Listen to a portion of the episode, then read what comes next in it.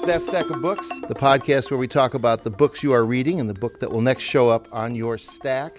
But special edition, because I'm here with Nancy Pearl, Nancy, and a room full of readers. Give yourselves a big round of applause. And I'm I Erin. led by Aaron. I, I, well, I, I don't know that I can lead from behind. perhaps. Facilitated. I am facilitating. Facilitated by Aaron. And where are we and what is your group called? Um, this is Pizza and Books at the Lake Forest Park Library. My name is Erin, and I'm one of the teen services librarians for King County Library System. And, and you said we were going around the room. we're going to go around the room. Except she has her mouth full. Uh, my name is Marin, in ninth grade at Shorecrest. Uh, I'm, I'm Carl. I am a sophomore at Shoreline Community College. I'm Linnea. I'm a junior at Shorecrest. I'm Nancy Pearl. She is. I'm Sarah. I'm also a sophomore at Shoreline Community College. I'm Alex. I'm a junior at Inglemoor High School. I'm Colin. I'm a junior at Shorecrest. I'm Eva, and I'm a freshman at Shorecrest. I'm Chelsea, and I'm a sophomore at Bothell High School. Okay, before you start talking books, just a quick question Yep. for anybody who wants to answer. Why are you all here? Why are you at a book club? It's not just the free pizza. Because it's fun to read and because Erin is a fabulous host slash like I And don't know your whatever check is in the whatever you exactly do. And it's it's like it's a great group of people. It's a lot of fun to talk about books with these people. Um, we all know each other pretty well, like at this point, and so it's just it's fun to be here. But Sarah, you've been here. You're the longest staying member of the group. You were here before Aaron was here. So what? So d- is is part of what keeps you coming that you hear about books that you haven't read and that you're interested in reading, or is it fun to share the books that you're enjoying? it's a bit of both. And like I did actually have like times where I didn't come because I also played ultimate frisbee in high school and unfortunately my practice schedule didn't line up with when I could be here.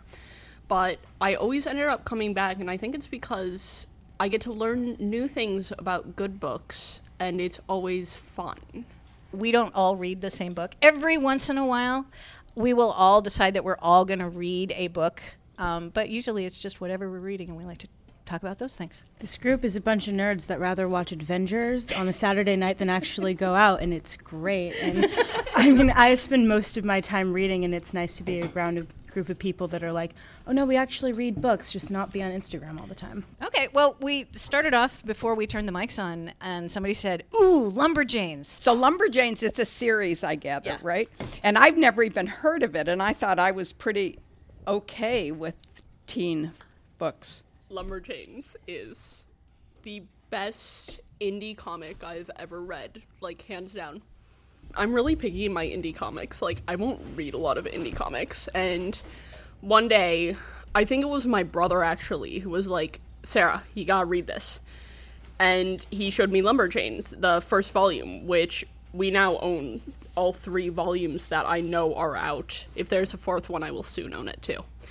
Um, and I just I fell in love with it, and then I told Erin about it, and she was like, "Oh my god, I also love Lumberjanes," so I knew it was a good good. Webcomic. It had just landed on my desk earlier that day, and Yeah. I ignored everybody and read the book. It's it's fabulous. Uh, think Girl Scouts with like a mix between Girl Scouts and Percy Jackson, except not nearly as like organized as Percy Jackson. uh, it's just it's a group about five friends. I mean, it's a book about a group of five friends who just they go on epic adventures and friendship to the max. And like most most comics you read these days, there's like there's always the love interest and like there's low key romantic things in this. But for the most part, it's just five awesome girls battling serpents and solving puzzles and being really nerdy together. And so it's great and everyone should read it. Though I'm mildly biased as I love it. So it's like the more adult version of My Little Pony Friendship is Magic. No. Is there a lot of pink in this book, Sarah? That's what I want to know. There's a fair amount of denim. Denim. and plaid. So But- and they they are awesome. You know, they're not just sitting around doing their nails kind of awesome. They're like, no, we got to go out and chop down that tree kind of awesome. They just, it's it's a lot of fun. Um, the artwork is great, and the storylines are fun. And it's a graphic novel. On the topic of graphic novels, one of the uh, more recent bands that I picked up liking in my uh, break that I took a little bit ago, Nirvana. There's um, for anyone interested in that band or about Kurt Cobain or just stars in general. There's actually a graphic novel about him called Godspeed. It's really interesting and it goes through a really good detail of early life to his death. And I've also picked up the uh, Courtney Love approved Kurt Cobain biography, he- Heavier Than Heaven. And there are a lot of matches up between the graphic novel and the actual book. There are also a lot of inconsistencies which really add to the real life mystery of Kurt Cobain as a person and his death and all of that. It's just a really interesting read. Um, uh, since you were talking about a biography that's a graphic novel, air quotes around novel, since it's a graphic biography, there's a really good graphic biography about Steve Jobs that talks about the the good points and the bad points of Steve Jobs and how Apple came to be. I would recommend that. And that's a graphic novel too. And that's a graphic novel Called too. I think Steve it's called Steve Jobs. Okay. Um, I want to mention, since you were talking about Cobain, there is a book, and it was actually written by a guy who lives in Shoreline. He's about two blocks away from my other library. Uh, Heavier Than Heaven, a biography of Kurt Cobain. And you just picked that one up. Yeah, yeah. Um, he did uh, buckets and buckets of research. Charles Cross. Charles Cross, uh, sitting in my library doing buckets and butts, buckets of research. So that's he he did at least do his homework.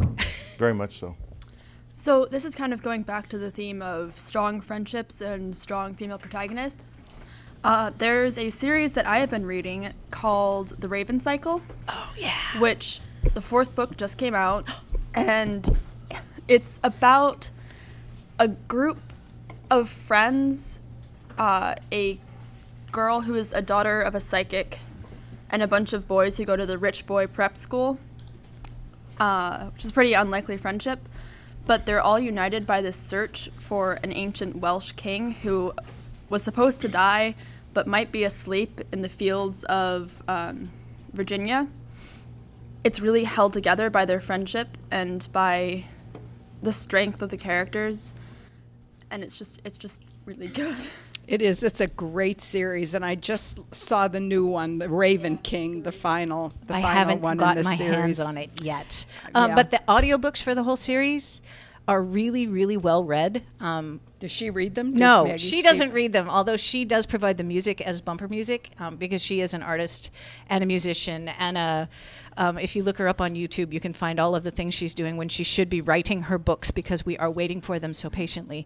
Um, but no, the the man who reads them has this very flat New England kind of accent to him that's just perfect for the story. Recently, I haven't been so much reading as I have been listening. Um, I just finished one that uh, was recommended to me, uh, Pillars of the Earth. Oh yes. Yeah, that that was an interesting beast. I really liked uh, how encompassing it was. There was definitely, definitely blood and gore and all sorts of unspeakable human atrocities, but still very entertaining. And uh, you know, I liked it. I got a book called um, Unleashed. It's um, a about a dog who this girl who this dog um, tries to run after this car every day, and so this girl invents like this trap thing that this so this so that it can pick up this dog and keep it away from the truck. Have you read other books by the author of that, Gordon Um, Korman? I've read the other of the same series, but I haven't read others uh, like Outside that yeah. series. And he's usually funny. Is this a, it, the cover Yeah. doesn't look funny? Well, yeah, it's, it's sort of funny. It's serious and funny at the same time. But I just wanted to put in a plug for my favorite, one of my two favorite uh, novels, and uh, talk about strong women. Um, Sunshine by Oh, Robin yeah. McKinley. Has anybody read that by Robin McKinley? Oh my gosh, really? Yeah. Sarah, you have to read that book. I've never. Please, Yeah, you'll like it. it's absolutely wonderful. It's it's kind of a cure for Twilight. Yes, and it was written. It was written way before Twilight. Oh yeah. So uh, this is Charming by Elliot James, which he is the very first person to say this is a pseudonym. Um, and the main character's name is John Charming, uh, and he comes from a long line of persons called Charming. And no, they're not princes, and yes, they do slay bad guys. Um, he is a member of a secret Knights Templar, and he's also a werewolf. It's super cool. The battle scenes are very, very, very bloody. They go up against vampires in this first book, and it is really gory. Good suspense, excellent. Um, his "Gosh, I wish she was my girlfriend" character um, is a Valkyrie. She's so cool. Um, and you know, he just has these bizarre relationships because of his unusual status as a Knights Templar and a werewolf, which those two things really should not go together. Um, and so he doesn't have any friends and he doesn't have any family. And in this book, he sort of starts to connect with people after several hundred years of not connecting with people. Yeah, I was like, that sounds Like- eerily like, the Dresden Files. It sounds like Dresden, but hey, yeah, it's alright. a little more approachable than Dresden. Yeah, I mean, it- the cover is a little less threatening. Yeah. I would say. yeah, and and Dresden he he goes off on these long lectures about how the world should be, and this guy John Charming is like, eh, it is what it is. This is kind of unrelated, but uh, Carl was talking about long books. Speaking of long books, I've been reading the unabridged version of Les Mis. Oh yeah. I'm like, I'm on page like 500 something, and I don't think I'm even halfway through. Um, you know, except for the times when Victor Hugo decides that, you know, he just really needed a French history lesson in the middle of that really important plot point, and who will talk for many chapters about, I don't know, like whatever battle you apparently really need to know all of the details about. Like I really didn't need to, but that was interesting anyway. Okay, I kind of would like to get back to the actual plot. Um, but you know, apart from those uh, tangents where he, you know, talks about the history of a monastery, and then, you know, these are my opinions on monasteries, and this is why monasteries are the bane of society, but this is why they're actually really good. It's pretty great. It's it's a very very good book, and it's definitely a challenge, but it's uh, very interesting. Maybe um, Victor Hugo and Ken Follett should have gotten together to talk about.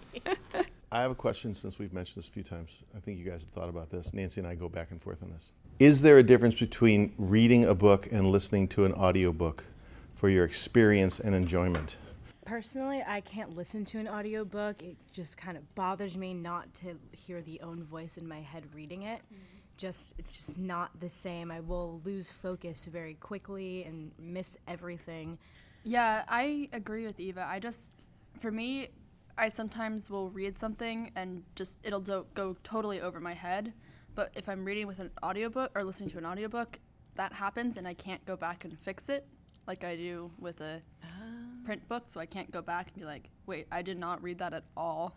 What is he talking about there? yeah, so I recently got a new job at a fishing lure construction company, and they frown upon conversation between coworkers. So if I want to keep my sanity going for you know the hours upon hours that I have to you know package fishing lures, I'm gonna kind of want someone talking in my ear, and it helps if they're it's coherent at least. Um, and you know, it's you settle in with the long book and you know keep one ear open in case someone yells at you but other than that it's like yay i don't have to like carry a book around with me all the time and i also have something to listen to So I'm a huge audiobook listener because I have an hour commute each way to work and home. Um, and there are some books, and this may get my librarian lic- license pulled. There are some books that just have too many words. And if somebody else does half the lifting of the words, then I find it easier to get them all in my head. Um, and some books are just better read aloud. The Bloody Jack books are about a B plus series, Bloody Jack by L.A. Meyer. It's about a B plus adventure series for kids and teens. But when Katherine Kellgren reads them, I've missed my exit numerous times, my own home exit, because I was behind enemy lines in France didn't see it come, didn't see it go.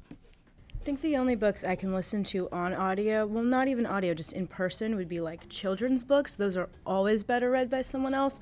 But as far as like a super long chapter book, maybe if you get me on Adderall and I'm super focused, then I can do it.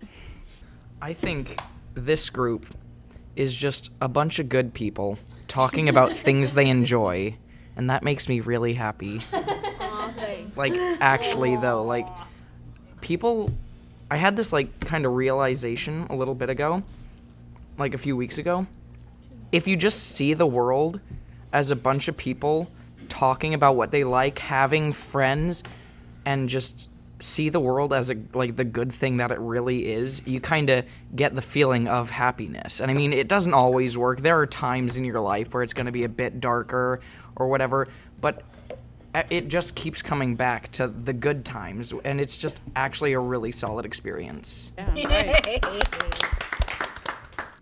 Um, so this is Reckless by Cornelia Funke. And um, here's a good story. A lady brought this book to me. Um, I was on desk at the library, and she had picked it up off the children's shelves and said, I think this book might be shelved in the wrong part of the library. And she was somebody that I've known for years, and I've traded book titles with her and her kids for years and years. And I said, Ooh, a new Cornelia Funke. She said, Yeah, that's what I thought too. And then I started reading it.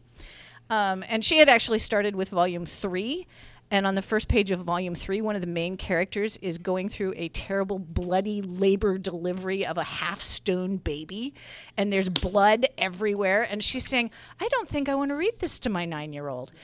And so I did a little research, and it turns out that the. Um, the author and the publisher did not intend for her to read it to a nine year olds. It does, in fact, belong in either the teen area or the adult. The main character is 24 years old.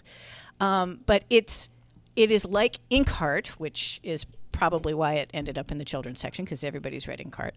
Um, it is like Inkheart in that it has these wonderful, dark, horrible characters that are sort of out of fairy tales and sort of not totally not a kid's book. But I, I gave it back to the lady, and she said, The nine year old can just wait a few years. I'm going to read this myself. On the topic of not a kid's book, but looks like it, um, I don't know if any of you know the artist Melanie Martinez, but she wrote a book called Crybaby, and um, her album tells a whole story, but she put it into a children's book format. And it, like, I just kind of flipped through the pictures and gave it to my like stepsister to read and she's nine years old and as she reading she was reading out loud and said eva i don't think i should be reading this. Um, the first page was fine but once i flipped to the second page it was a picture of a little boy in a dollhouse with a joint in his mouth and his dad's cheating on his wife and it was just hilarious to read afterward just so so inappropriate so amazing and like the art is beautiful and it's formatted like a kid's book and it's just my new favorite one i love it so much I don't know if you want to bleep me out, but it's Go the Bleep to Sleep. Yes, absolutely. And it looks like a children's book, and every we at the library do not put it in the children's section because it very, very clearly does not belong there. but anybody who's been up all night with a child who will not sleep needs to see this book. So my question to all of you is: um, When you're looking for something new to read, do you go to the teen section or do you go to the adult section, or do you just ask Aaron for suggestions? I would definitely say option uh, door number three, basically, because uh, uh, most of the books I found are from here and from her because I don't have time to be browsing the sections for through like Twilight clones. I mean, that's not that's not my idea of a Saturday. So I'm gonna I'm just gonna be like, all right, what's good? And she'll be like, well, you know, we got this, and I was like, oh, this looks nice, and then it turns out to be Pillars of the Earth, and I don't know what to do with myself anymore. uh, but yeah, no, definitely, I I value recommendations above things I can find for myself a lot of the time. And besides Aaron, d- do you have other people that you rely on for recommendations? Um, yeah, my sister. He has a habit of reading all of the books that I am gifted at Christmas and never read, and they all get put on his bookshelf. And he's read all of them at least five times. If it's worth reading, it's worth rereading, in my opinion. I mean, like, you read it, you wait it five months, you forget about it, and then you read it again. Honestly, I tend to pick books from the teen section if I'm not getting a recommendation, just because the adult section is so much bigger that it's you just don't know what you're looking for, and it gets really, really intimidating. I generally like to go with the adult section over the teen section, although there are some times where I get recommendations and the book is in the teen section.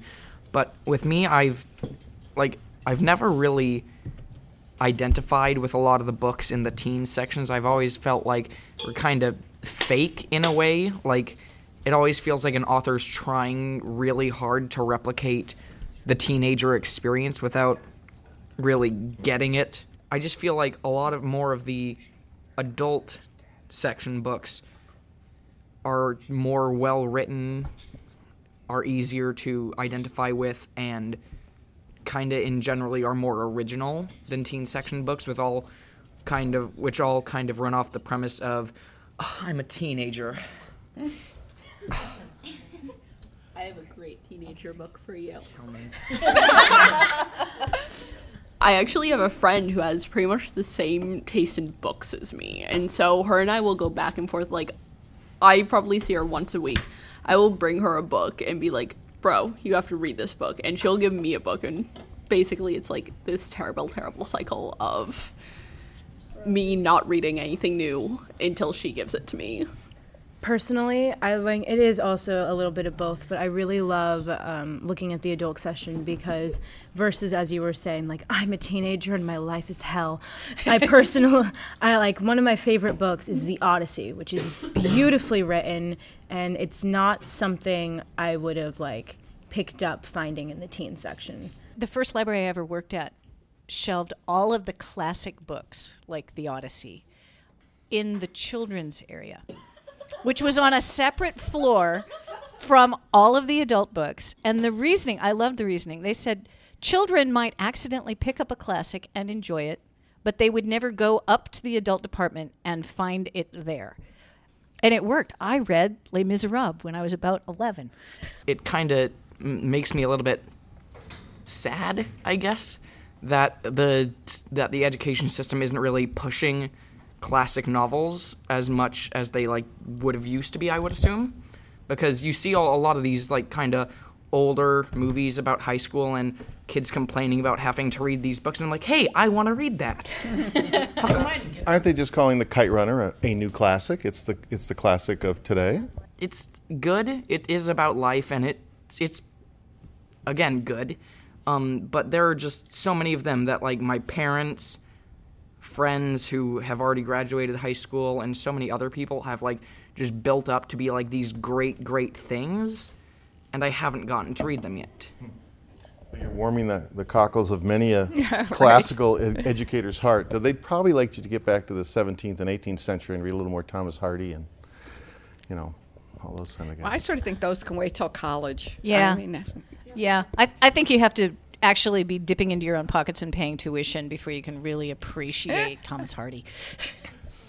So I feel like I've definitely been deprived of those good books as a kid because, you know, while my friends were reading Harry Potter and all those classics, I was reading Animorphs and every gerbil book known to man. I love um, Animorphs.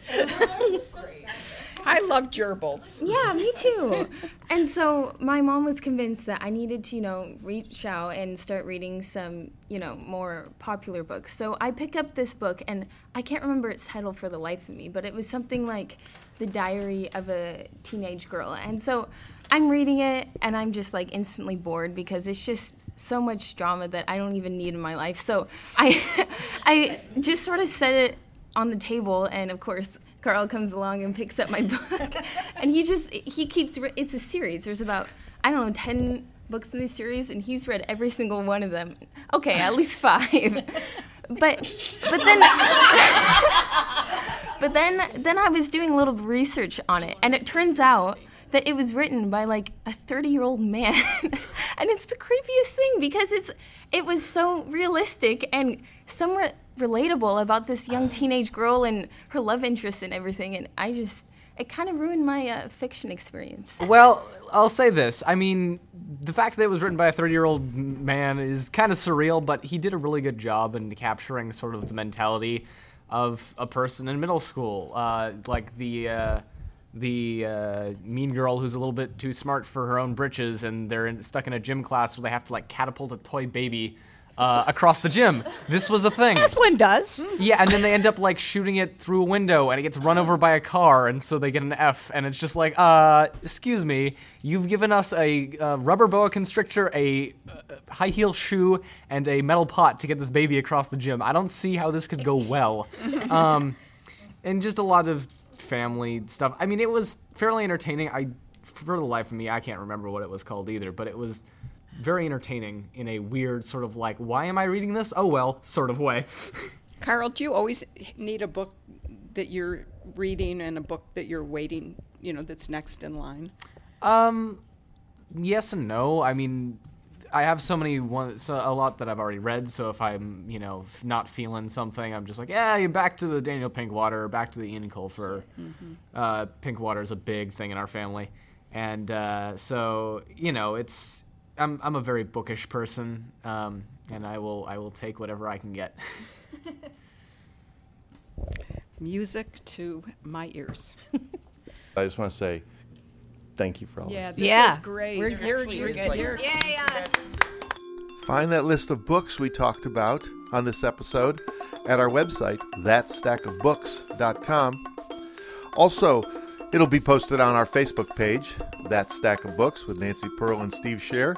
Talk to us there and talk to us on Twitter at That Stack. Nancy is also at Nancy underscore Pearl, and I'm also at Stephen underscore Scher. Thanks again to Aaron Storms at the King County Library System, Lake Forest Park, and the great readers who are part of the Teen Pizza and Book Group at the Lake Forest Park Library. Happy reading